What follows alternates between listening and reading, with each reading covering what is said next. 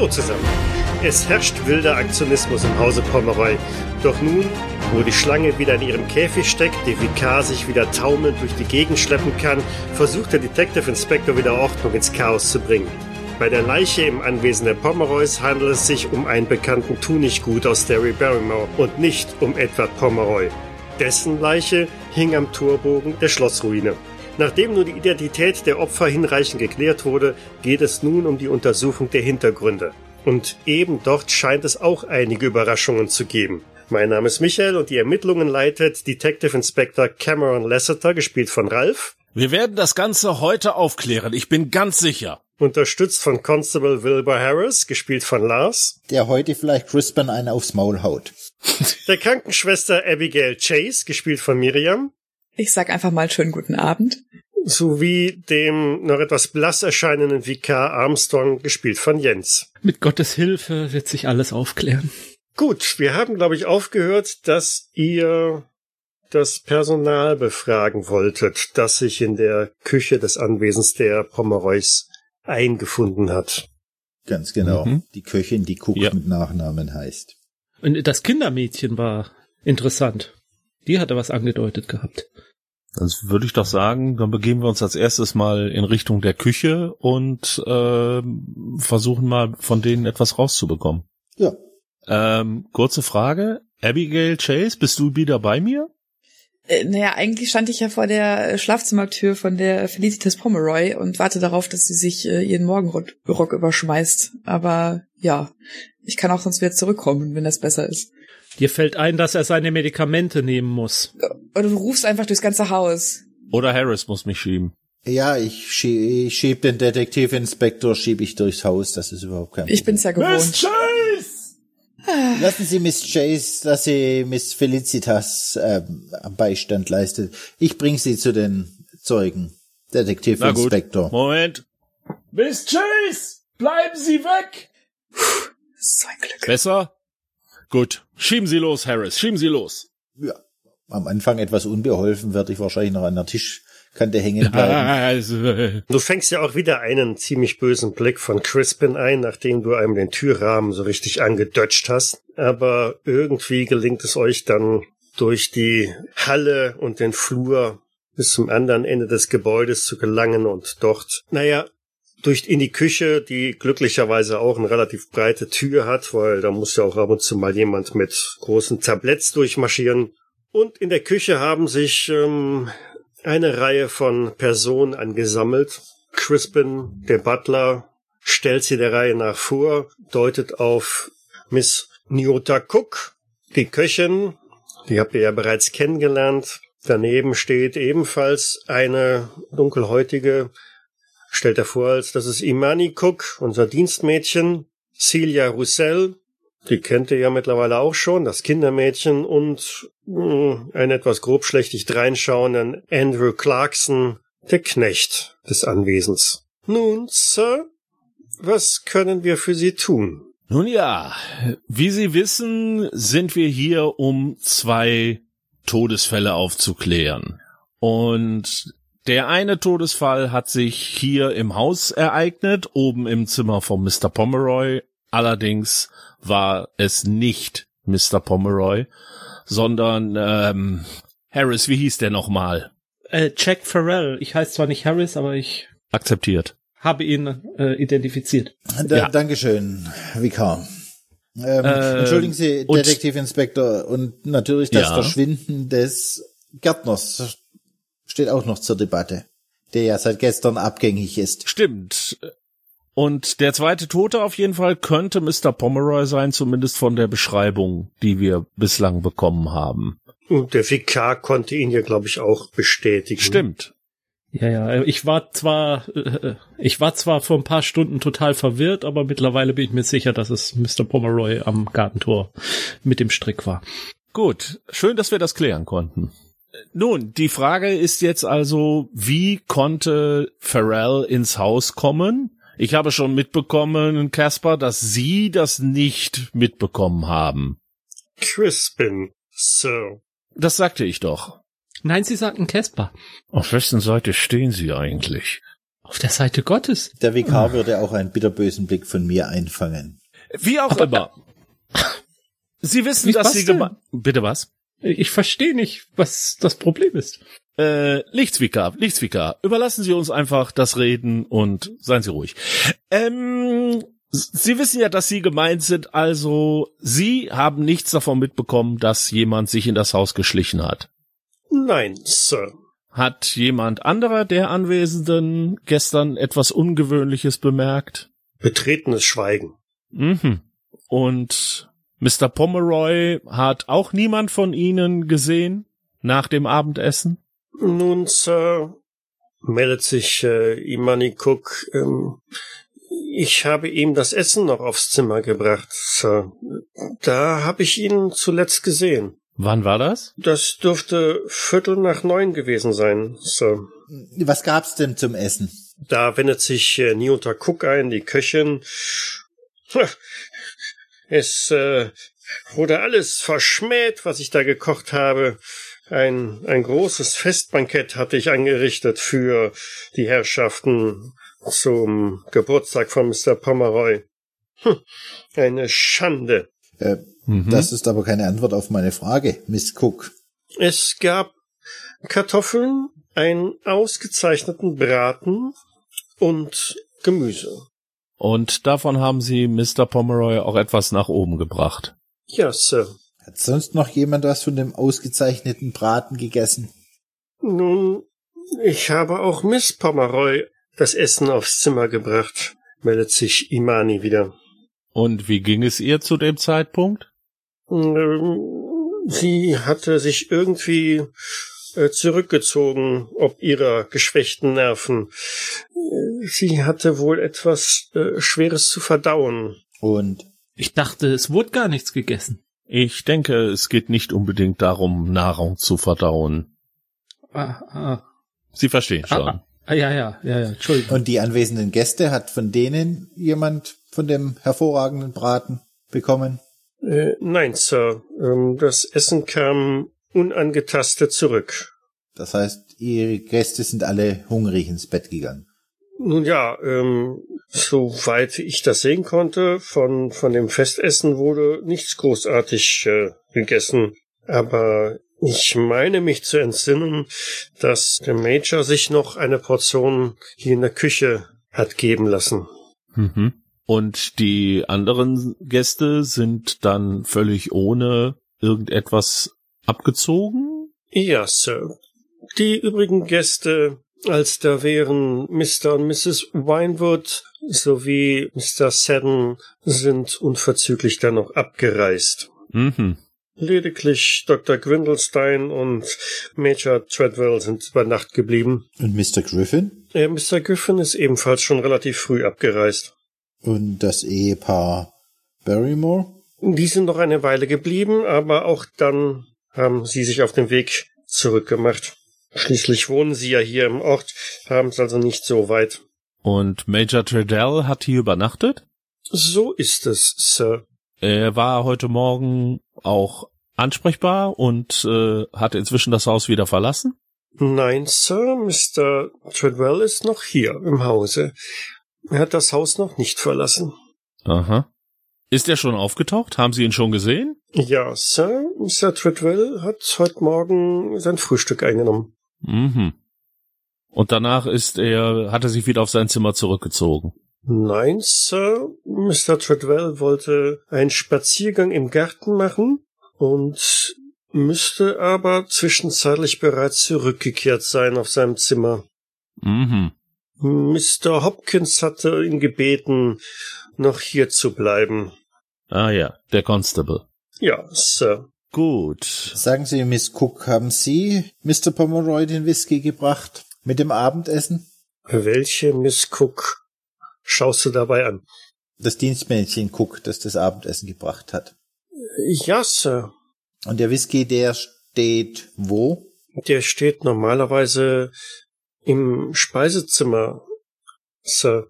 In einem verschlossenen Schrank oder für alle zugänglich? Nein, der steht offen, Sir.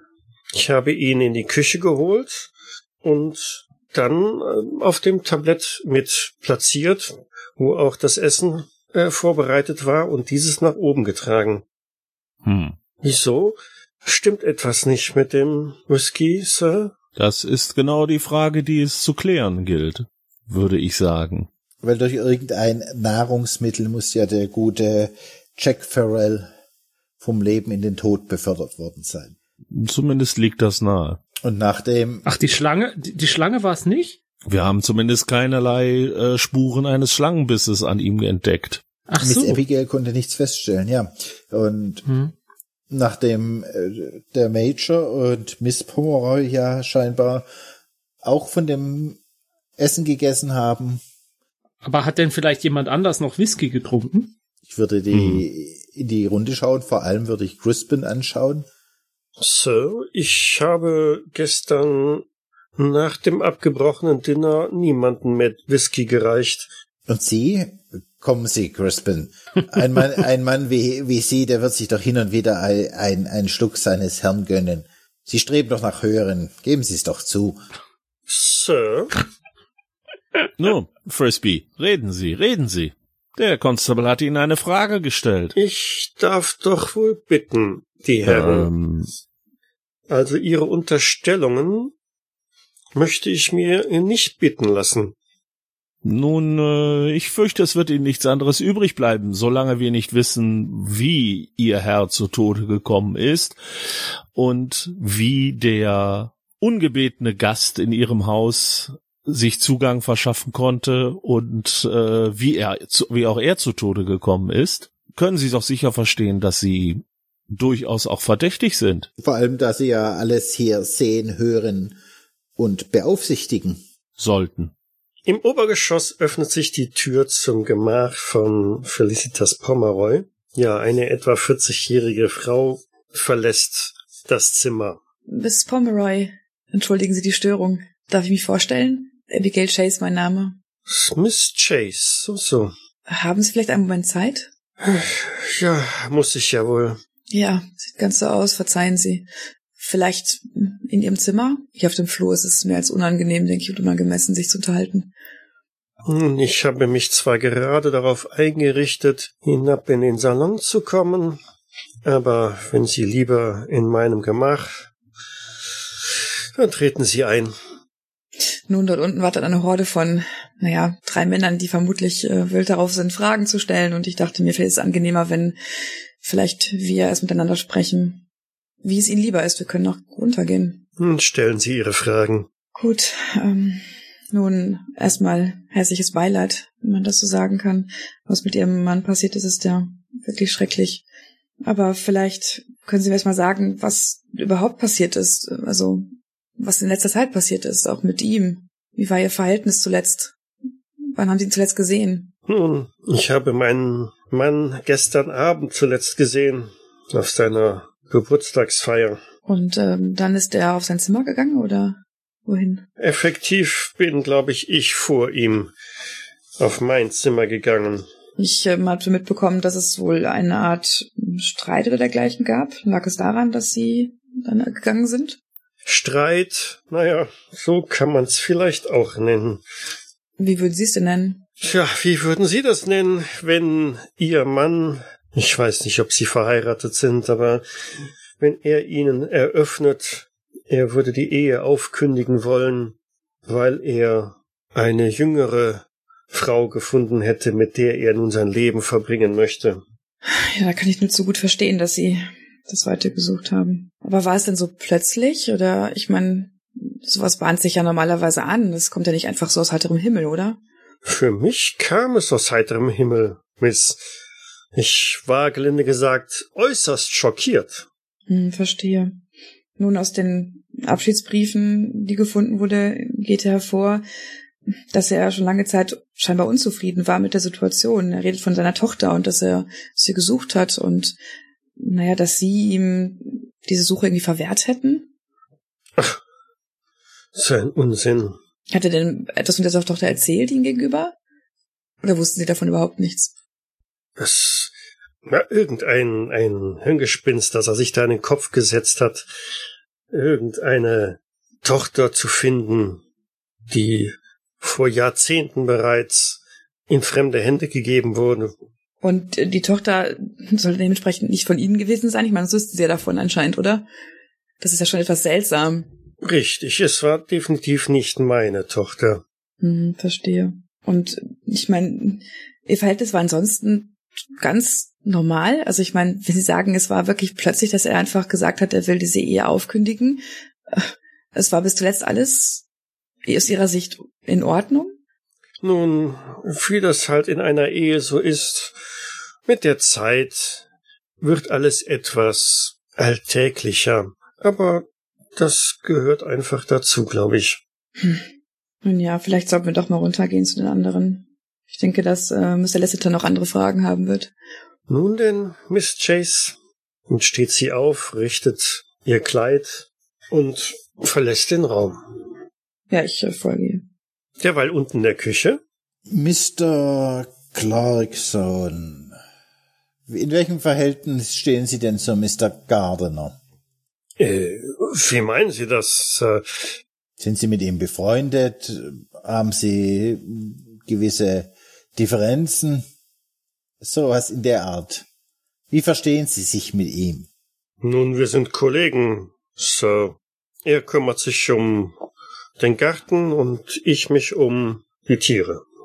Die Tiere. Schließt das auch die Schlangen ein? Selbstverständlich nicht. Dies ist das Metier von Mr. Gardner. Damit möchte ich ehrlich gesagt auch nichts zu tun haben. Das ist mir ein wenig zu heikel. Dann können Sie sich nicht vorstellen, warum Mr. Gardner nicht nach seinem freien Tag zurückgekommen ist. Nein, Sir.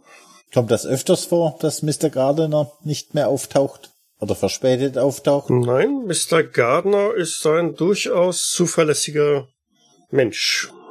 Ist es denn schon mal vorgekommen, dass eine seiner Schlangen entkommen ist? Nicht, dass ich wüsste, Sir. Und, und hat Mr. Pomeroy das mit dem, mit der Schlangenhaltung geduldet? Ja, ne? Selbstverständlich. Ja. Miss Russell, äh, hat der Sohn von Mr. Pomeroy ähnliche Faszination für die Schlangen entwickelt? Äh, Desmond?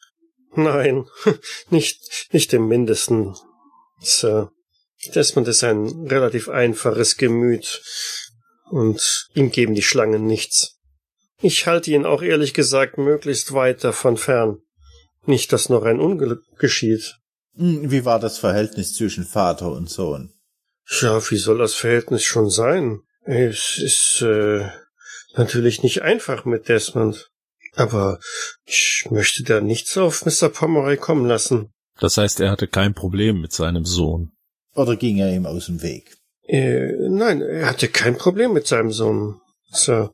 Und was ist mit Mrs. Pomeroy? Nun ja, ähm, es ist ja seine Mutter. Ja, das ist mir bewusst. Aber Celia, Celia, du musst schon den, äh, den, den Herrn von Scotland Yard alles sagen. Nein, das weißt du schon, ja? Äh, ja, natürlich, äh, Vikar. Es war nicht unbedingt die innigste Beziehung, die da zwischen den beiden herrschte. Dann war Desmond kein Wunschkind. Naja, ähm, ich glaube, die Tatsache, dass Desmond, er ist ein unheimlich lieber Kerl, aber er ist geistig nicht so auf der Höhe. Ach, der ist schwachsinnig, wirft Clarkson einen Raum.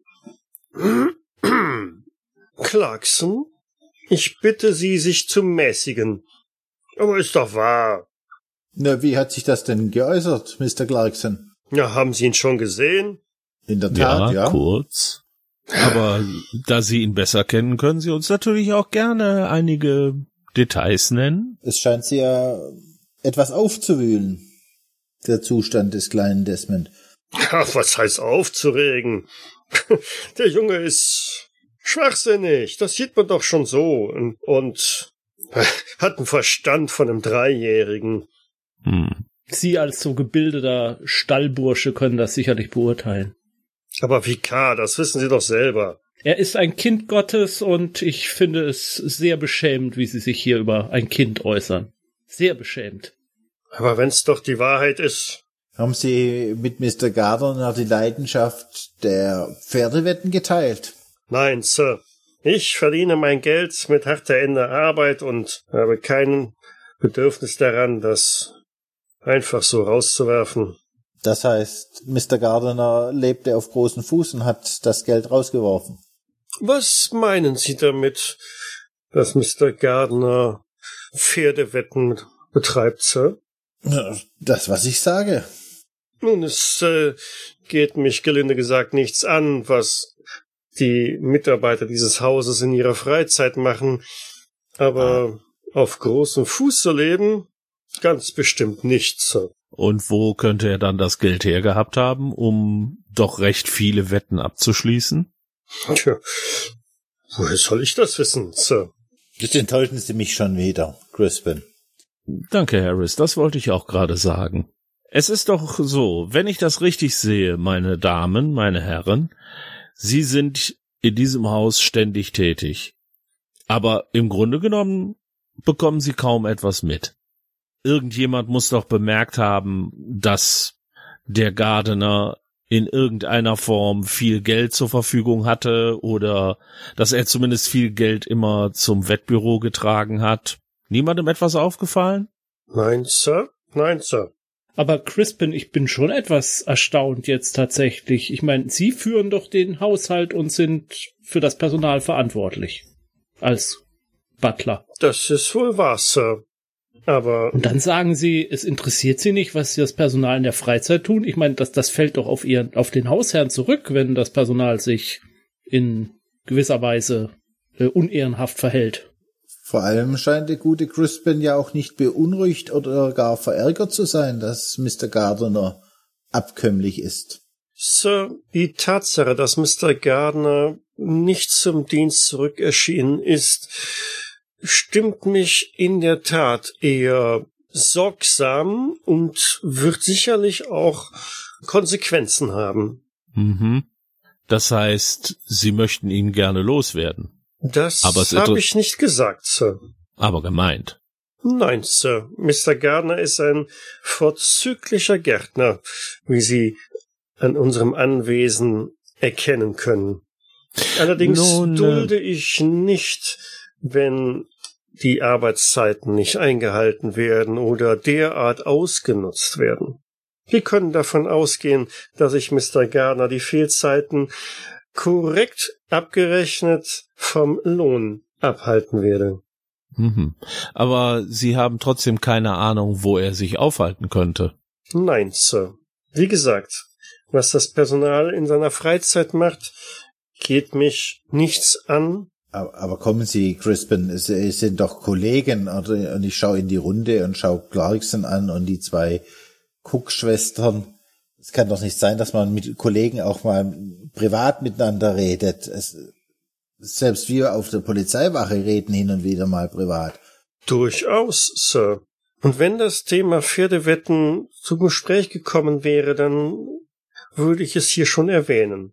Aber ich habe Sie jetzt doch richtig verstanden, dass Sie davon ausgehen, dass Gardner überhaupt kein Geld hat, gehabt hätte, um Pferdewetten abzuschließen.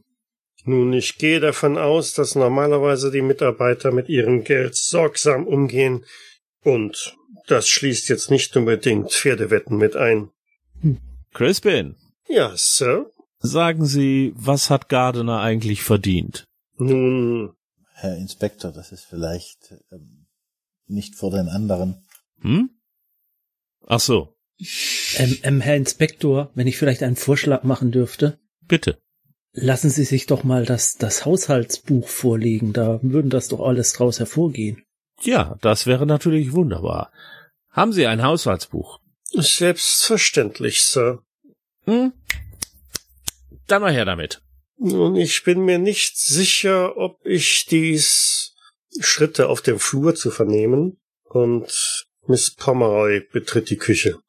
In Gefolge von Abigail Chase. Harris? Harris? Ja, Sir? Äh, drehen Sie mich um. Drehen Sie mich mal um. Ich würde ihn umdrehen. Ah. Was ist hier los? Miss Pomeroy nehme ich an. Sehr richtig. Hm, eine polizeiliche Befragung. Ich sagte Ihnen ja, dass die Herren hier warten würden. Mhm. Und Sie sind? Detective Inspector Lasseter von Scotland Yard, Ma'am. Ah, Scotland Yard. Hm. Äh, ja, Scotland Yard. Äh, Was, was nervt Sie so, so daran, Miss Pomeroy? Ist dies wirklich nötig? Es ist doch schon genügend Unglück hier geschehen. Immerhin liegt ein fremder, toter Mann in dem, in dem Bett Ihres Gatten. Bitte?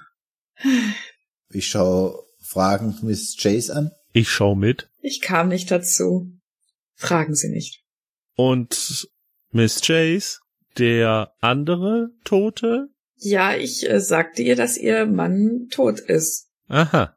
Gut. Ähm, nun ja, dann fasse ich kurz die Situation zusammen, Miss Pomeroy. Wir haben eine Leiche im Zimmer Ihres Mannes gefunden. Es handelt sich jedoch nicht um Ihren Mann. Und wir wissen nicht, woran diese Person gestorben ist. Wir vermuten Gift oder etwas ähnliches, aber wir sind nicht sicher. Und Ihr Mann wurde ein Stück vom Haus entfernt gefunden, wo er zu Tode gekommen ist. Und Sie werden sicher verstehen, dass wir diese zwei Todesfälle aufklären müssen, nicht wahr? Sicher, sicher. Zumal da ihr zusätzlich ihr Gärtner seit gestern ebenfalls vermisst wird. Mr. Gardner? Richtig? Das ist... Äh, Sie greift nach einem Stuhl, auf den sie sich setzen kann. Würde die Gelegenheit nutzen, um zu Miss Abigail zu schlüpfen und sie fragen, Miss Abigail, waren Sie im Zimmer von ihr? Ja, Hat sie ihr Abendessen von gestern, hat sie das gegessen oder lag das unberührt am Zimmer? ist mir das irgendwie aufgefallen, dass da was noch stand? Vielleicht ist es dir aufgefallen, da stand ein Tablett mit Essen, aber eine Haube drüber. Ich konnte es nicht genau sehen. Es stand ein Tablett da, aber es war verdeckt. Das Essen. Ah. Nun, Miss Pomeroy, Sie wirken nicht besonders erschreckt oder traurig über das Ableben Ihres Mannes? Ich bemühe mich, einigermaßen die Kontenance zu wahren, Detective. Mhm. Allerdings muss ich gestehen, dass die Ereignisse des letzten Abends mir schon sehr an die Nerven gegangen sind. Das kann ich mir natürlich vorstellen. Ähm, es kam für Sie vollkommen unerwartet? So ist es, Sir. So ist es. Und war das die- Ihr erster Streit oder gab es schon vorher Anzeichen dafür? Bewahre. Nein, Äh, Miss Pomeroy, das überrascht mich jetzt allerdings, weil ich würde davon ausgehen, dass eine Frau ihres Kalibers um ihre Ehe kämpfen wird, aber Sie scheinen sich mit der Situation relativ schnell abgefunden zu haben. was heißt hier abgefunden? Mein Mann ist tot. Was soll ich denn daran bitte schön noch ändern? Oder wo soll ich da bitte schön noch drum kämpfen? Aber es klingt nicht so, Sie sind, Sie versuchen die Kontenance zu wahren. Entschuldigen Sie, Miss, ich bin das nicht gewöhnt. Ich, sonst, wenn ich Witwen vor mir habe, die heulen Rotz und Wasser und sind nicht so kühl. Sie blickt etwas mitleidig in Richtung des Detective Inspectors ähm, im Sinne von, naja, hoffentlich versteht der Kerl in dem Rollstuhl mich wenigstens. Ich nicke auf jeden Fall heftig in Richtung äh, Harris. Nach dem Motto, ja, genau, das habe ich auch gedacht. Nun, Miss Pomeroy, was mein vielleicht ein wenig vorschneller Kollege damit sagen möchte, ist, es ist Ihnen klar, dass wir in einem solchen Fall natürlich nach einem Motiv suchen und Sie machen sich im Moment gerade, wenn ich das so frei heraus sagen darf, ein wenig verdächtig. Ich bin schockiert. Welchen Grund sollte ich haben, meinen Mann zu ermorden? Nun, er hatte Ihnen gestern. Haben Sie nicht selber gesagt, er ist nicht hier gestorben? Richtig. Aber vielleicht hatten sie vor, ihn zum Beispiel durch einen vergifteten Whisky oder ähnliches zu töten. Und nun ja, der Tod des anderen war vielleicht mehr ein Unfall. Und das ist das älteste Motiv der, äh, der Welt. Eifersucht und Habgier. Sie hatten Angst, ihr gutes Leben hier zu verlieren, gegen eine jüngere ausgetauscht zu werden. Mr. Harris. Ruhig, Harris, überlassen Sie das mir. Entschuldigen Sie, Sir. Verstehen Sie, genau wie er gesagt hat. Waren Sie eifersüchtig auf Ihre Nebenbuhlerin? Ich darf ja wohl bitten. Ich werte das als Ja. Von daher, verstehen Sie mich richtig. Es geht mir nicht darum, Ihnen hier irgendetwas vorzuwerfen, aber wir müssen irgendwie herausfinden, wer am Tode Ihres Mannes hätte profitieren können. Und das wären auf jeden Fall Sie gewesen. Sie verstehen meine Zwangslage. Ich sehe im Moment gar keine andere Chance, als Sie zumindest als Verdächtige zu bewerten. Das ist ja eine Unverfrorenheit. Äh, Miss Pomeroy. Also, äh, Vicar, Miss also Pomeroy. sagen Sie diesen Ja, ich möchte gerade einen Vorschlag vielleicht machen. Ähm, Miss Pomeroy, vielleicht wäre es ganz gut, wenn wir dieses Gespräch nicht vor ihren Angestellten weiterführen würden. Und auf der anderen Seite, wenn Sie vielleicht äh, die Herren von Scotland Yard etwas genauer über die familiären Verhältnisse in der Familie aufklären könnten, die ja doch, ich möchte das mal etwas diskret formulieren, ungewöhnlich sind, jetzt auch über hinsichtlich der Beziehungen, die ihr Mann vor ihrer Ehe hatte. Und vielleicht ergibt sich ja daraus etwas, was sie entlasten kann oder was die Ermittlung vielleicht in eine ganz andere Richtung führt, wenn Sie verstehen, was ich meine. Nun gut.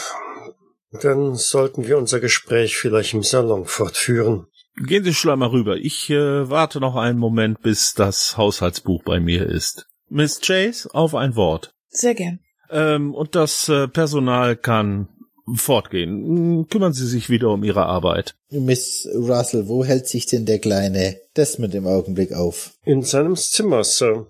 Wie hat denn der Junge den Tod seines Vaters aufgenommen? Die Gefühlsregungen von Desmond sind, ich sag doch, schwachsinnig. Das ist nicht wahr. Wenn Sie, wenn Sie den Jungen noch einmal als schwachsinnig bezeichnen, dann kriegen Sie von mir eine auf die Schnauze. Clarkson, haben wir uns verstanden? Und ich würde dem Inspektor dafür Absolution erteilen. Und, und dann sperre ich Sie weg. Sechs Wochen in den Tower. Schnappt sich seine Mütze und verlässt schnaubend die Küche. Vielleicht sind hier ganz andere Leute schwachsinnig. Da gehen Sie ein paar Radlampen schmieren. Entschuldigen Sie, Miss Russell. Ja, also Desmond hat es vergleichsweise gleichgültig aufgenommen. So wie in den meisten Fällen. Und seine Mutter, Miss Pomeroy, war seit der schrecklichen Nachricht nicht bei ihm. Das ist richtig so. Vielen Dank, Miss Russell. Äh, Constable, Vikar? ähm, wenn Sie vermuten, dass hier Essen oder der Whisky vergiftet ist, äh, sollte man diese Dinge nicht mal unter Verschluss nehmen, ehe da noch ein Unglück passiert? Ich befürchte weniger ein Unglück, aber die Idee ist gar nicht schlecht. Wir sollten es sicherstellen, bevor der Mörder es verschwinden lässt. Was meinen Sie Ja. damit, dass mein Essen vergiftet ist? Mein Essen ist einwandfrei, meldet sich Niota Cook, die Köchin. Haben Sie es selbst gegessen? Ist selbstverständlich. Ich habe es schließlich gekostet. Glauben Sie, man würzt ein Essen, ohne das selber auch zu kosten? Dann ist ja gut. An ihren Kochkünsten zweifelt ja auch niemand. Es wird wohl vermutlich danach erst vergiftet worden sein, wenn überhaupt. Davon gehe ich auch aus. Ähm, Detektiv Inspektor, ich würde gern die Whiskyflasche sicherstellen. Ja, tun Sie das. Und dann lassen Sie uns gleich auch in den äh, Salon gehen und uns kurz über die Familienverhältnisse klar werden. Und Casper, was macht das Haushaltsbuch? Crispin, Sir. Genau. Nun, ich denke, ich bin nicht befugt, Ihnen das Haushaltsbuch Pomeroys auszuhändigen. Das sollte in der Regel der Hausherr, die Dame des Hauses, entscheiden. Mhm. Nun, ich werde das mit Mrs. Pomeroy besprechen.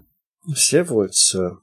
Also ich gehe sagen mal hoch in das Zimmer, wo die, die Leiche liegt. Mhm. Ähm, und im Vorbeigehen. Crispin wurde eigentlich jemand benachrichtigt, dass man den Toten abholt für eine Obduktion. Bis zu diesem Zeitpunkt nicht, Sir. Sollen wir entsprechendes veranlassen? Ich schaue den Detektivinspektor an. Ja, ich würde sagen, wir sollten uns darum kümmern, dass er einmal von einem Arzt untersucht wird, der nicht in diesem Haus ständig herumläuft. Und ein Auge auf die Hausherrin geworfen hat.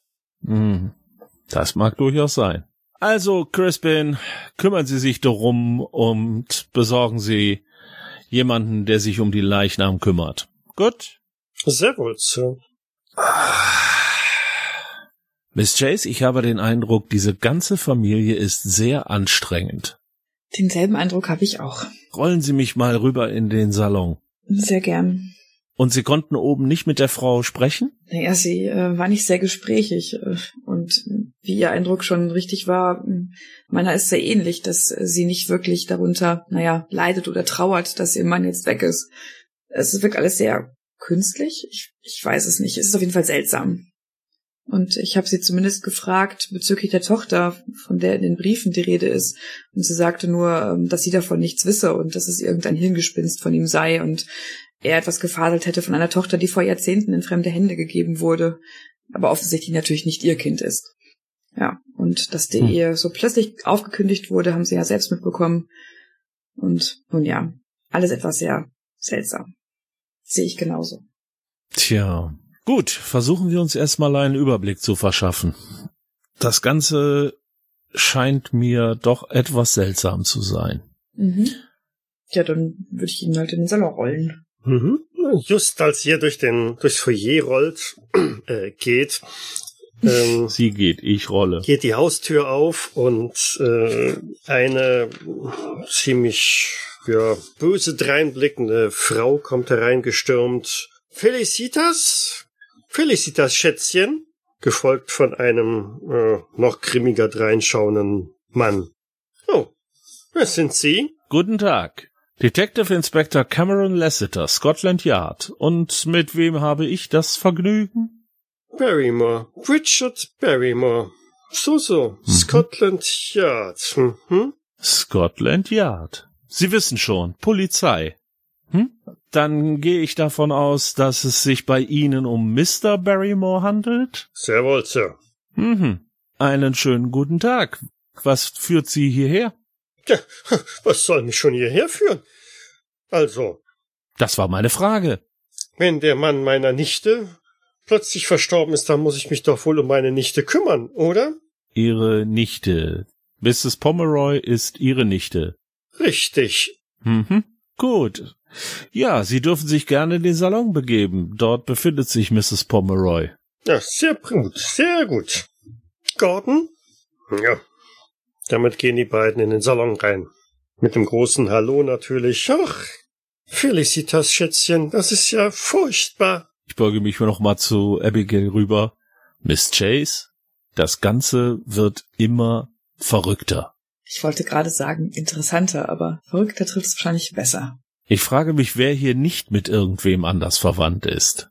Lassen Sie uns mal reingehen. Ich bin sehr gespannt, was jetzt auf uns wartet. Sehr wohl. Also ich würde jetzt da auch nochmal bei dem Jack Farrell das Zimmer ein bisschen durchsuchen, ob ich noch was anderes finde. Das Schlafzimmer, das Gemach von Edward Pomeroy. Leiche liegt ja nach wie vor noch auf dem Bett. Da war das Whiskyglas, war kaputt, lag kaputt am Boden und. Genau, ne? Das lag ich glaube kaputt nicht, aber es lag auf alle Fälle am Boden. Ja, jetzt wo du so in Ruhe dich ein bisschen umschauen kannst, keiner da irgendwie dir auf die Finger guckt. Ähm, ist ein relativ geräumiges Zimmer, in dem das riesige Bett aus Eiche da steht. Gegenüber von der Tür ist ein großer Kamin und genau, ein Kleiderschrank neben der Tür. Vom Fenster aus hast du einen guten Blick auf ähm, die Vorderseite des Gebäudes, also da wo der Baum steht, der irgendwie schon einen Tritt abgekriegt hat. Ein Schreibtisch mit einem ganzen Stapel an Papieren, äh, Fotos an den Wänden.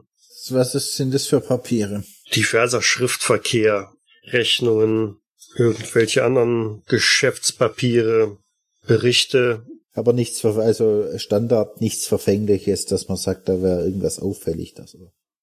Auffällig, na, das ist eine Rechnung von Dr. Gwindelstein dabei und ähm, eine Quittung von einer Kanzlei in London, Kanzlei Finn Morrison, über das Aufsetzen eines Testaments. Ja, dann eine Reihe an Belegen, dass da wohl Geld verliehen worden ist an irgendeinen Barrymore. Oh. Und schau an, eine Testamentabschrift von einem John Griffin, Notar, beglaubigt. Okay. Und was ist das für eine Quittung an den Dr. Grindelstein? Oder die Rechnung vom Grindelstein? Ja, es geht um die Behandlung äh, von Edward Pomeroy, der wohl Herzprobleme hat. Und dann würde ich die, das Test, die Testamentsabschrift überfliegen. Mhm. Wer ist als Erbe eingesetzt? Das ist die Felicitas Pomeroy. Und von wann ist es da? Wann ist es beglaubigt und welches Datum hat es? 1880, September. Und wir haben jetzt aktuell 85, wenn ich mich recht entsinne. Genau, 1885. Neben dem Schreibtisch steht ein Safe mit einem Zahlenschloss. Mehr Spektakuläres findet man in dem Schlafzimmer nicht.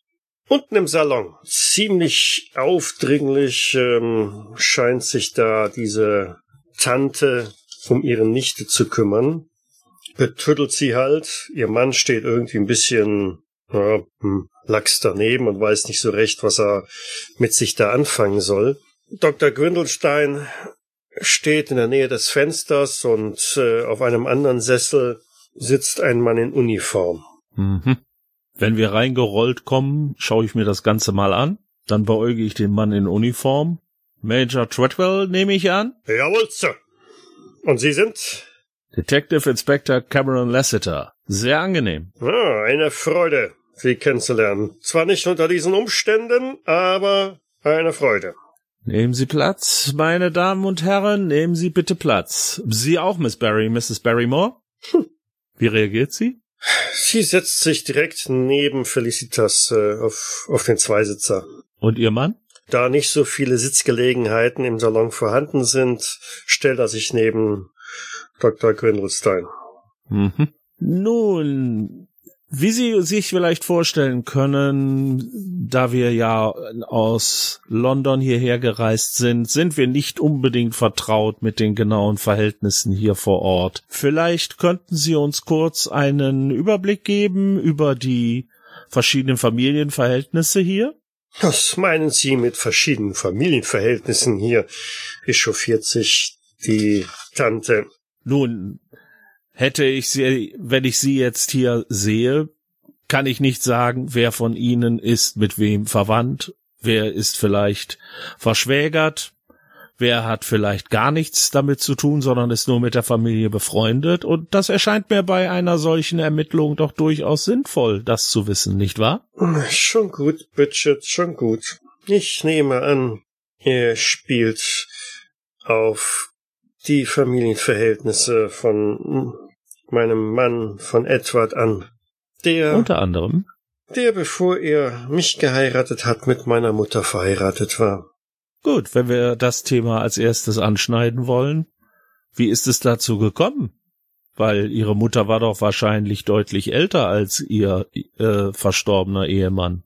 Nun, es ist so, dass ähm, mein leiblicher Vater in Afrika verstorben ist und Edward war mit ihm befreundet und hatte ihm das Versprechen wohl gegeben, sich um seine Familie zu kümmern. Ronald, richtig? Richtig.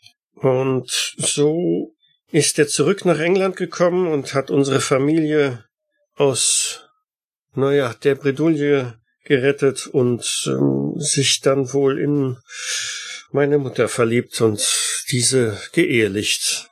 Und äh, ihre Mutter steht in welchem verwandtschaftlichen Verhältnis zu den anderen Anwesenden? Ich guck mal zu den Barrymores rüber. Das war meine Schwägerin. Ihre Schwägerin. Das heißt, Sie sind die Schwester von Ronald Barrymore gewesen. Nein, Sir. Sondern Sie sind der Bruder davon gewesen. Deborah war meine Schwester, richtig, sagt Gordon Barrymore. Ich muss jetzt noch mal kurz nachfragen. Sie sind der Bruder der Mutter. Richtig. Und Sie, Mrs. Barrymore, sind demnach eine angeheiratete Tante. So ist es. Haben Sie ein Problem Hm. damit? Habe ich das gesagt? Und ich mustere sie mit meinem äh, schönsten harmlosen Blick und gehe danach dann weiter. Das heißt, ihre Mutter Deborah, Mrs. Pomeroy, war die Gattin ihres Mannes. Ja, Sir. Und wie ist die Geschichte dann weitergegangen? Hm, Als meine Mutter verstarb, sind wir uns näher gekommen. Und nun ja, dann haben wir geheiratet. Mhm. Und das war wann? 1871. Also vor 14 Jahren. Was hat das Ganze damit zu tun, dass hier ein Todesfall aufgeklärt werden muss? Regt sich Bridget wieder auf. Nun, ich Müssen muss doch Sie zunächst nicht einmal. irgendwelche Mörder suchen?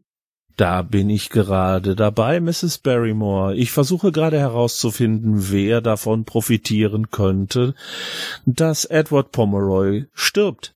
Wenn ich das richtig verstanden habe, was man im Dorf so erzählt hat, dann hat Mr. Pomeroy sich selbst das Leben genommen, oder? Das ist noch nicht ganz klar. Es könnte durchaus sein, dass es auch Mord war. Sie sind mir ein Detective, jemand, der sich am, am Strick aufknüpft. Oder der aufgeknüpft wird.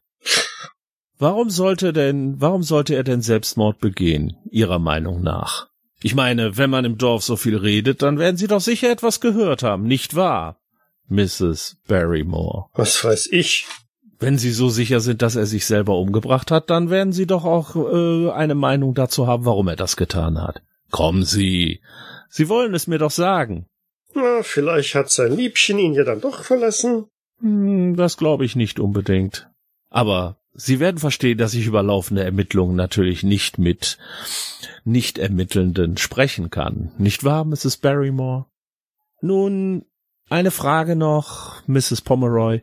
Ihr Mann hatte welche Geschäfte zu erledigen? Was hat er getan? Womit hat er sein Geld verdient? Nun, er ist in Afrika zu Geld gekommen und hat da wohl eine Goldader aufgetan.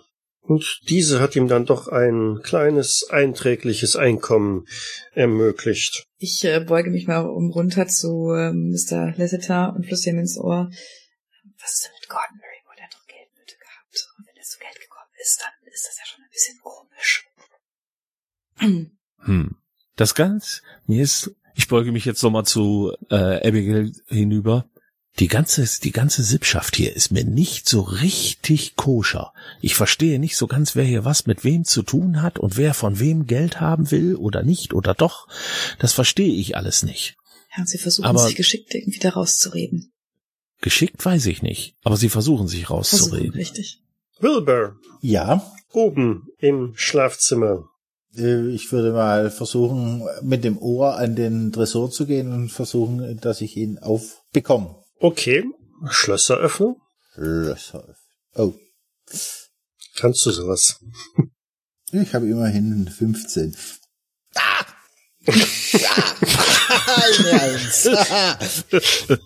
Wo gibt's denn sowas hier?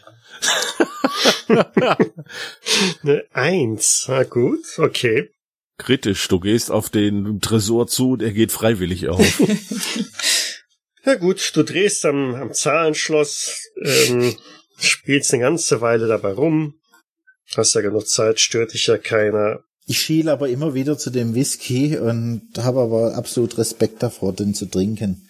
Ja, gut, und irgendwann, du hast ähm, 1602 eingegeben, geht die Tür auf. So ein Klack. Eine, über die Freude, dass du das schier Unmögliche irgendwie hingekriegt hast. Ja, ich finde es selbstverständlich, dass ich das kriege. Ach so, selbstverständlich. Ja gut, dann, dann ist ja keine Freude, dann ist das einfach nur so. Eine, Be- eine Befriedigung. Genau. Die Tür geht auf lässt sich öffnen und ja, was findest du im Safe? Hm, Bargeld, eine Adresse in London, diverse weitere geschäftliche Unterlagen, ein Bild von einer äh, älteren Frau mit äh, einem Mädchen, ja, zwei oder drei Jahre alt äh, auf dem Arm, ein paar vergilbte Dokumente und ein alter Brief, datiert 1862. Ja, dann würde ich mir auf jeden Fall mal den Brief durchlesen und Mhm. auch die vergilbten Dokumente anschauen. Aber es ist kein Testament drin, das von einem äh, Londoner Notar. Nein.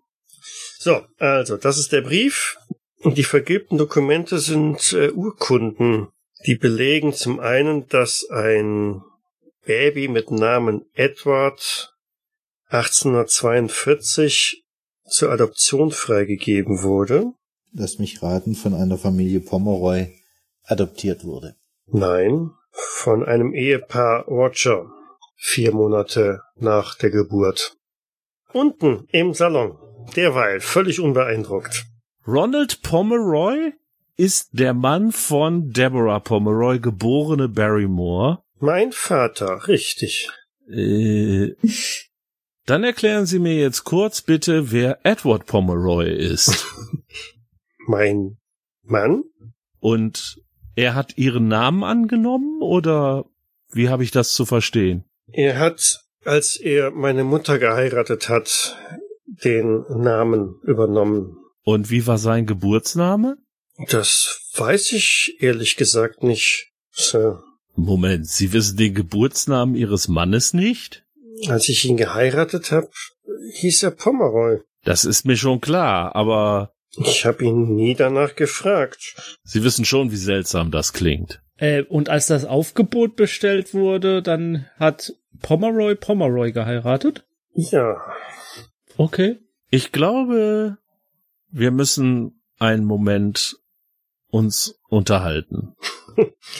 Ich glaube, Sie drehen sich gerade irgendwie um sich selbst, Detective Inspector, sagt der Major. Mit Verlaub. Glauben Sie, das führt hier zu irgendetwas? Was ist eigentlich Ihre Rolle in diesem ganzen, naja, Drama, Major? Wie stehen Sie zu der Familie? Ich war zusammen mit Edward und Ronald im Afrika gewesen. Ach, interessant. Dann Ja. kennen Sie ja seinen Familiennamen, oder? S sicher. Nennen Sie ihn uns auch? Äh, Roger. Edward Roger. Aber das ist schon eine ganze Weile her. Hm. Wissen Sie denn, was in, in Afrika passiert ist? Also, ist, wie ist Ronald denn gestorben? Nun, es ist wohl zu einem tragischen Unglücksfall gekommen. Und das war wie? Tja, wenn ich das wüsste, Miss. Wissen Sie denn zufällig, äh, was für ein Versprechen äh, Ronald Edward einst gab in Afrika? Was nicht umgekehrt? Hat nicht Edward Ronald ein Versprechen gemacht? Nein, oder? Nun, Edward und Ronald waren wie, waren wirklich dicke Freunde. Da ging kein Blatt zwischen. Und, naja, eben, die zwei hatten sich gegenseitig äh, geschworen, sich zu unterstützen, wenn sie wieder nach England kämen, als reiche Männer. Und daran hat Edward sich gehalten. Ja, ich würde die ganzen Unterlagen auch zusammenpacken, mitsamt äh, auch das Testament, also alles, was ich da ge- oben gefunden habe, und dann auch in, den- in den Salon gehen. Mhm. Und blickst da in eine große Menschenansammlung. Hm? Und nicke mal in die Runde. Guten Tag, meine Damen und Herren. Ah, Harris. Haben Sie irgendetwas Interessantes gefunden? Einiges, Detektivinspektor. Einiges. Vielleicht sollten wir jetzt tatsächlich nochmal uns zurückziehen. Das wollte ich gerade vorschlagen, Miss Abigail. Ich, da wollte ich hier nicht in der Runde darüber reden.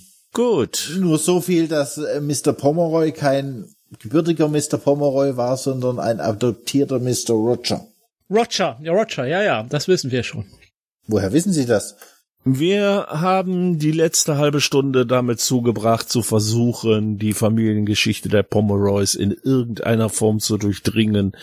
Aber das stellt sich als nicht besonders einfach hervor. Das denke ich mir. Ähm, Miss Pomeroy, eine Frage. Wann ist, in welchem Jahr ist Ihr Vater verstorben? Mein Vater ist 1862 verstorben. Ja, das müsste 1862 gewesen sein. In Afrika. Habe ich recht? Richtig, ja. Okay. Dankeschön. Gut, ich würde sagen, wir ziehen uns erst einmal einen Moment zurück, um die Unterlagen zu sichten. Aber, Mrs. Pomeroy, eine Frage noch. Hm. Keine Sorge, es ist nur eine Kleinigkeit. Sie haben doch sicher nichts dagegen, wenn wir einen Blick in das Haushaltsbuch der Familie werfen, Wozu soll das gut sein? Um zum Beispiel festzustellen, warum Ihr Gärtner in der Lage war, enorme Summen äh, beim Pferderennen zu verspielen. Was hat das mit... Das wissen wir noch nicht. Aber wenn ich ehrlich bin, wissen wir im Moment relativ wenig. Ja, Und den Eindruck habe ich allerdings auch. Sie haben auch nicht gerade sehr viel dazu beigetragen, um uns zu helfen, Major. Hm. Ich hätte eigentlich von einem alten Army-Kameraden etwas mehr erwartet. Also, werte Herrschaften, ich muss jetzt tatsächlich, ich habe lange geschwiegen, aber jetzt muss ich doch mal etwas sagen. Ich bin erschüttert von dieser Gemeinde. Wir hatten zwei Todesfälle in unserer Gemeinde, zwei Todesfälle. Und, und das Yard ist extra aus London eingereist, um, um, um, um den, den Frieden und die Sicherheit wieder in unserem Dorf wiederherzustellen. Und, und ich habe den Eindruck, unsere, unsere Gäste hier werden, werden, werden, werden mit, mit so wenig Respekt behandelt. Ich bin entsetzt vom, vom, vom Verhalten, Verhalten meiner Gemeinde. Ich bin wirklich entsetzt. Ricardo, das Entsetzen wird wahrscheinlich da sein, dass diese ganze Bagage unter einer Decke steckt. Den Gedanken habe ich auch so langsam. Wir sollten an dieser Stelle das Gespräch abbrechen und zunächst einmal unsere bisher gewonnenen Erkenntnisse zusammenfassen. Meine Damen, meine Herren, ich denke, Sie werden sich für uns zur weiteren Verfügung halten und wir kommen auf Sie zurück, sobald wir in irgendeiner Form mit Ihnen sprechen wollen. Nicht wahr? Vielen Dank. Miss Chase, rollen Sie mich doch bitte heraus. Ja, gern. Crispin! Ja, Sir. Wir bräuchten einen ruhigen Raum äh, hier unten irgendwo, wo wir unsere Unterlagen untersuchen können. Sehr wohl, Sir. Das ist sehr nett von Ihnen. Also wenn Sie es gestatten, würde ich gerne mitkommen. Vielleicht kann ich Ihnen ja noch mit der ein oder anderen äh, äh, Information über die Natürlich. Gemeinde Natürlich, weiterhelfen. Vika. Ich glaube, es, es wäre sehr interessant, auch für Sie herauszufinden, was hier in Ihrer Gemeinde sich abspielt.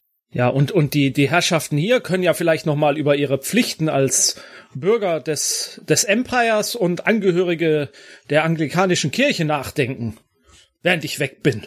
Gut, wollen wir raus. Genau, ihr rollt raus. Crispin geht vor, blickt vom Foyer aus äh, direkt einen Seitengang ab und eröffnet euch ja ein ganz offensichtliches Arbeitszimmer.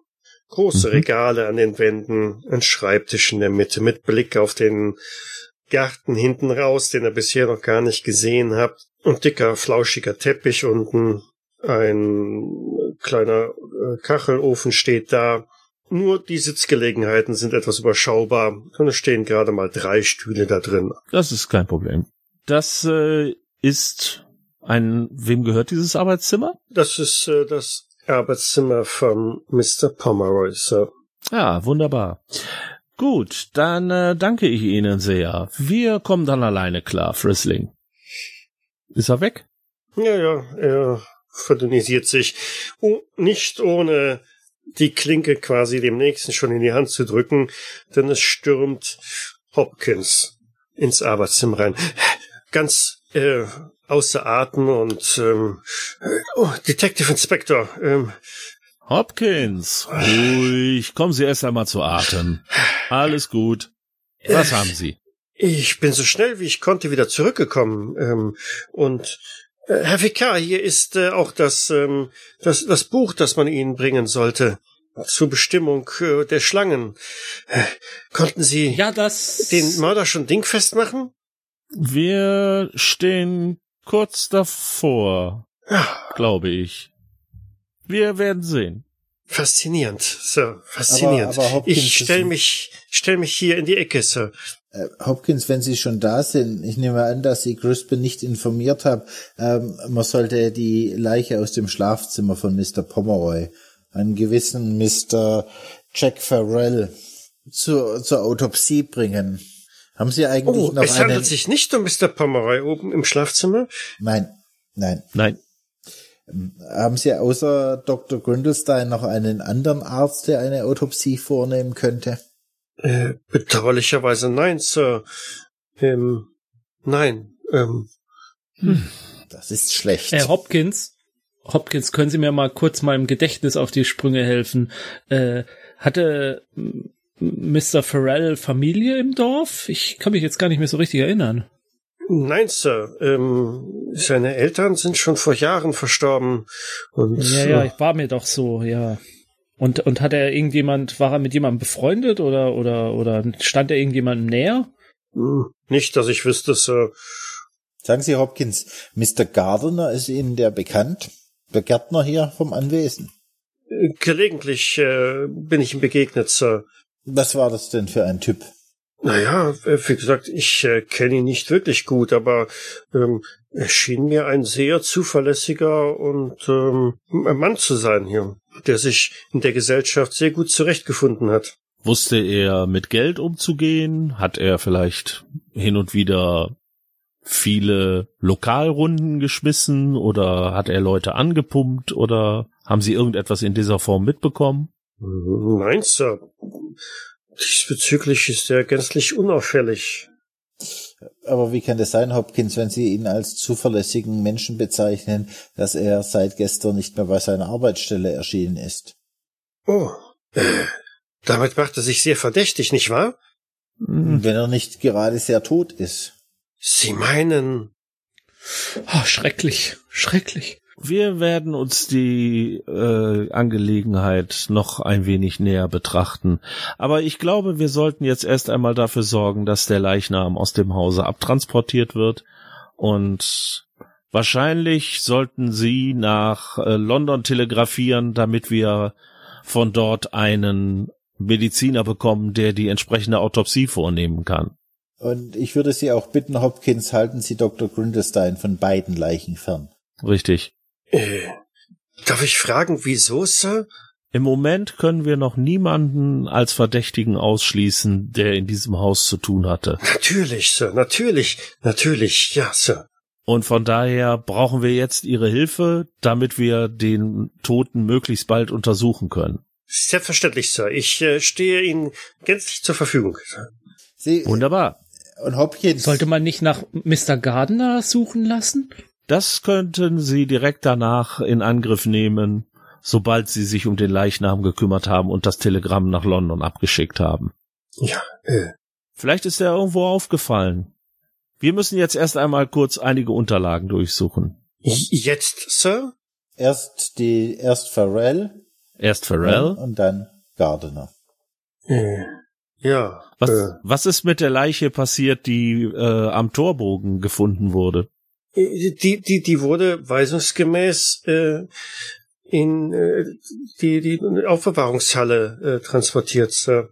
Haben Sie diese, genau. diese verschlossen, dass da kein, Äh, dass Mr. Pomeroy nicht verschwinden kann? Oder ich, jemand sich eine Leiche zu schaffen macht oder dergleichen. ich denke doch, Sir. Ähm, wer, wer sollte denn äh, Das Glauben wissen Sie? wir im Moment auch noch nicht. Sicher ist sicher. Einfach nur zur Sicherheit. Von daher, Hopkins, kümmern Sie sich bitte darum und ich denke, wir werden noch auf Sie zukommen, sobald wir etwas mehr wissen und wieder Ihre Unterstützung brauchen. Und Hopkins, denken Sie daran, die, Ihr Name wird in den Akten vom Scotland Yard vermerkt werden, in den Berichten. An Ihrer Stelle würde ich da nur Gutes drüber lesen wollen. Äh, natürlich, Sir. Äh, selbstverständlich, Sir. Ähm, ich mache mich sofort auf den Weg und Guter Mann, Hopkins. verlässt damit das Arbeitszimmer sofort. Ach, endlich. Ha, ich hab's. Was? Jetzt bin ich gespannt. Hier, die Schlange war's. Das hilft uns, glaube ich, jetzt auch nicht weiter. Und welche war es? Eine afrikanische Baumschlange. Genau, sag ich doch. Afrikanische Baumschlange. Griff Ah, eine giftgrüne Boomslang. Lassen Sie mich raten, aus Gambia? Gambia heimisch? Auch. nein, aber Gambia haben wir schon mehrfach jetzt erlebt. Lassen Sie mich mal meine gesammelten Fundstücke präsentieren. Ja, ich bin schon ganz gespannt. Als erstes würde ich mal den Beleg von äh, dem Doktor Grindelstein vorlegen, dass der gute Edward Pomeroy an einem Herzleiden gelitten hat.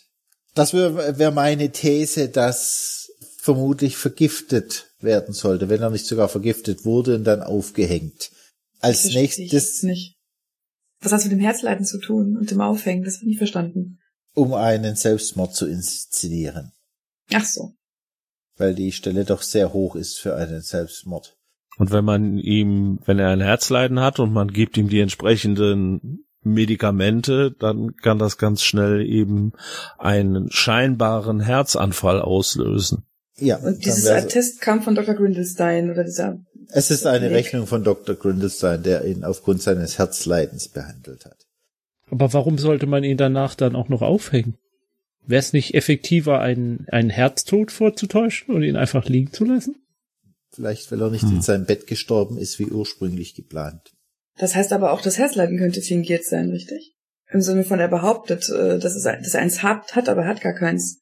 Eventuell auch. Von wann ist diese Rechnung? Ja, ja, die war aktuell. Okay.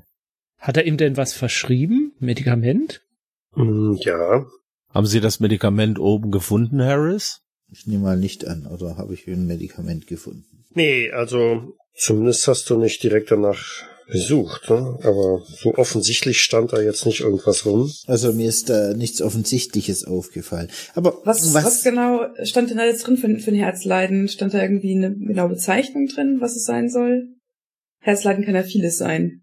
Das ist nicht näher bezeichnet auf der Rechnung. Steht einfach nur Behandlung Herzleiden. Und äh, steht dann bei, welches Medikament das war?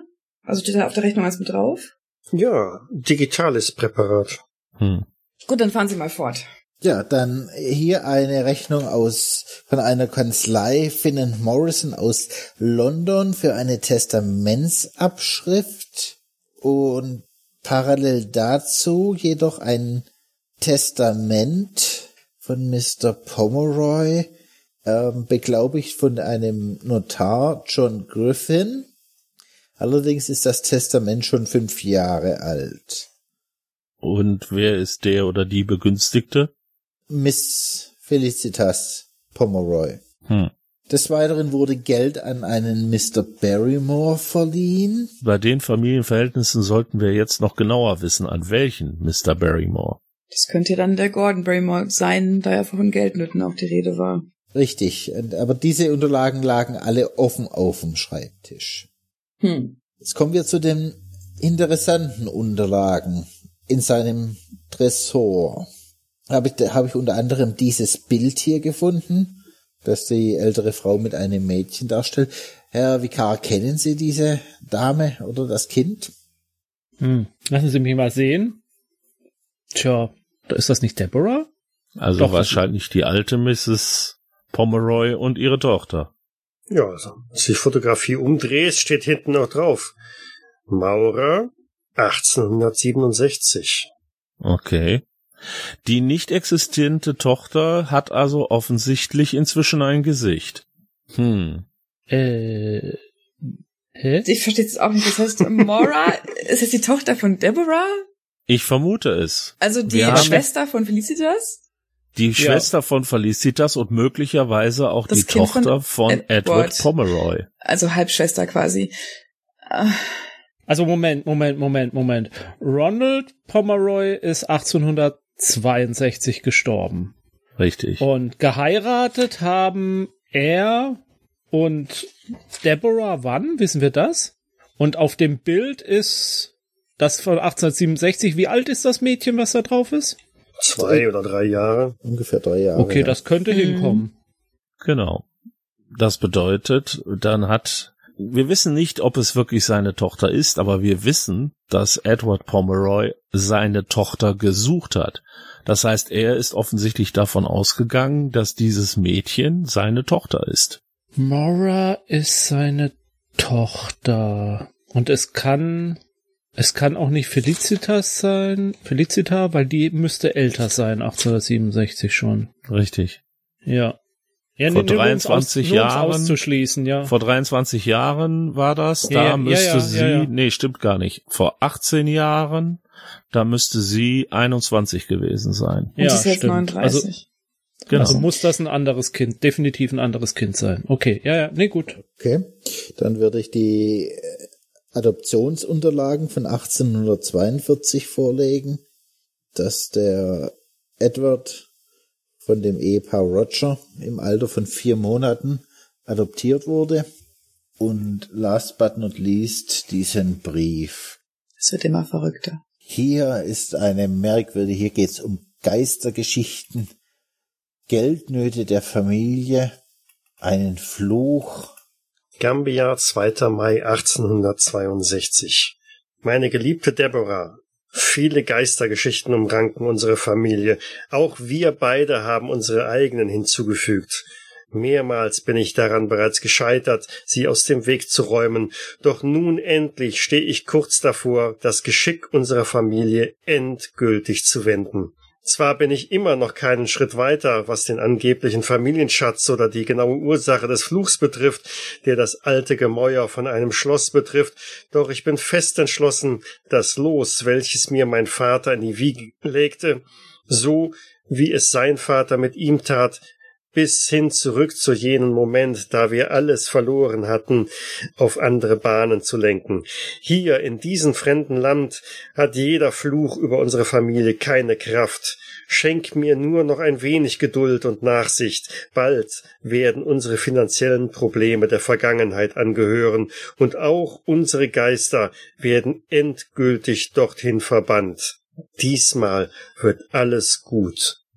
Dein Ronald und ist das Gebäude, an dessen Torbogen angeblich Mr. Pomeroy Selbstmord begangen hat, nicht auch ein Gebäude der Pomeroys mit verschiedenen Flüchen belegt?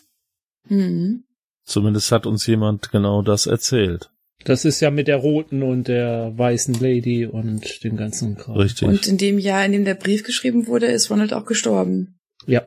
Jetzt mal eine ganz verrückte Idee. Was ist, wenn Ronald gar nicht tot ist, sondern nur seinen Tod vorgetäuscht hat? Wissen wir, woran er gestorben ist? Wir wissen nicht mal, wie er gestorben ist. Ein Unglück. Ein schrecklicher mhm. Unglücksfall. Ja. Viele neue Indizien, viele neue Hinweise, viele neue Erkenntnisse oder vielleicht auch noch nicht. Ich denke, dabei belassen wir es dann für heute und gucken dann beim nächsten Mal weiter. Ich danke fürs Mitspielen. Vielen Danke Dank fürs Leiten. Leiten. Danke fürs Leiten. Bis zum nächsten Mal. Ciao. Tschüss. Ciao. Tschüss. Tschüss. Verrückt. Alles verrückt. Private Eye ist ein Pen-and-Paper-Rollenspiel von Tilo Bayer und erscheint bei der Redaktion Fantastik. Ich danke der Redaktion Fantastik für die freundliche Genehmigung. Die Musik im Eingang und Abspann dieser Folge ist Adventure Cinematic Motivational Trailer von Pew Music und zu finden bei Audio Jungle. Weitere Informationen findet ihr auf jägers.net, wo ihr auch die Möglichkeit der Kommentierung und des Feedbacks habt. Wir freuen uns aber auch über Bewertungen bei iTunes oder anderen einschlägigen Portalen oder gar eine Unterstützung auf Patreon. Vielen Dank fürs Zuhören, bis zum nächsten Mal.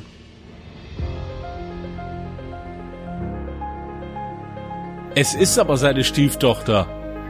Stief, du kannst Stiefvater und wo wir von Fuck reden, geh auf jede beliebige Pornoseite, da findest du haufenweise solche Geschichten.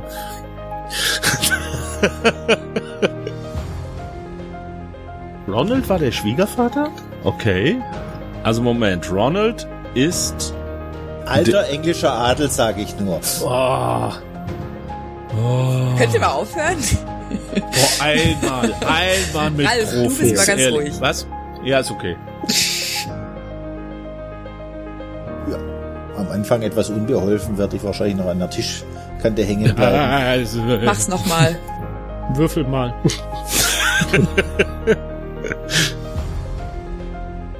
Moment.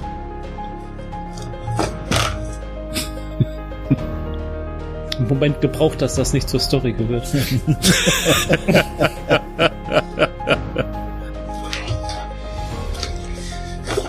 Und wieder zurück. Was heißt hier abgefunden? Mein Mann ist tot. Was soll ich denn daran bitte schön noch ändern? Oder wo soll ich da bitte schön noch drum kämpfen? Auch wahr.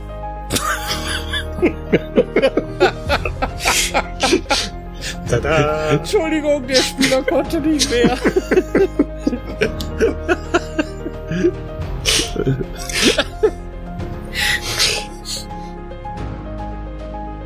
äh, äh, Miss Clarkson, eine Frage noch. Wo ist denn, wo hält sich denn der kleine Desmond im Augenblick auf? Äh, bis, es gibt keine Miss Clarkson.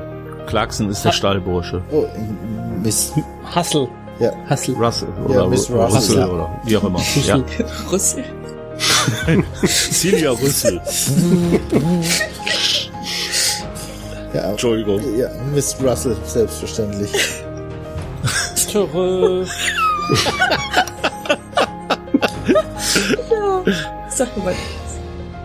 Ich beruhige.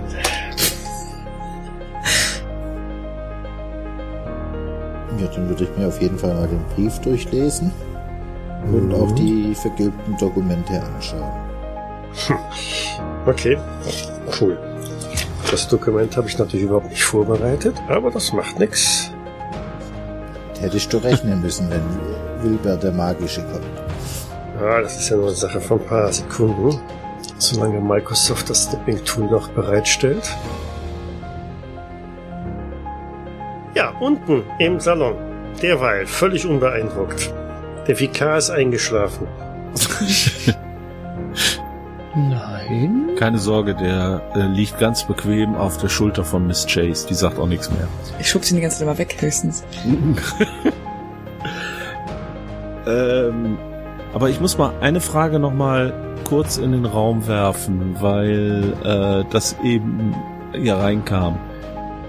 Der Ja, Barrymore, Gordon Barrymore, ist der Bruder von Deborah Pomeroy. ja. Geborene Barrymore. Die wäre demnach eine geborene Barrymore. Hab, jetzt muss ich aber noch mal kurz fragen, hatten wir nicht auch noch einen Ronald Barrymore? Das war der Mann. Das ist der Vater von der Felicitas und der Mann. Genau, und das war der, der Freund vom Edward und der Mann von Deborah, der in Afrika gestorben ist. Warum Das heißt der ist jetzt auch aber Barrymore? Ronald Pomeroy.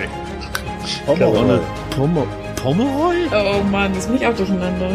Jetzt komme ich hier nämlich auch durcheinander. Das ist ja gut, dass ich noch mal gefragt habe. Ha, ich hab's. Was? Jetzt bin ich gespannt. Hier, die Schlange war's. Das hilft uns, glaube ich, jetzt auch nicht weiter. Und welche war es? Ja, die hier. Lesen Sie doch selbst.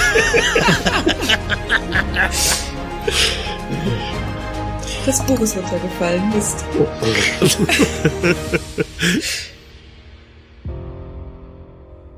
Ah, die Aufnahme sollte man auch stoppen, oder?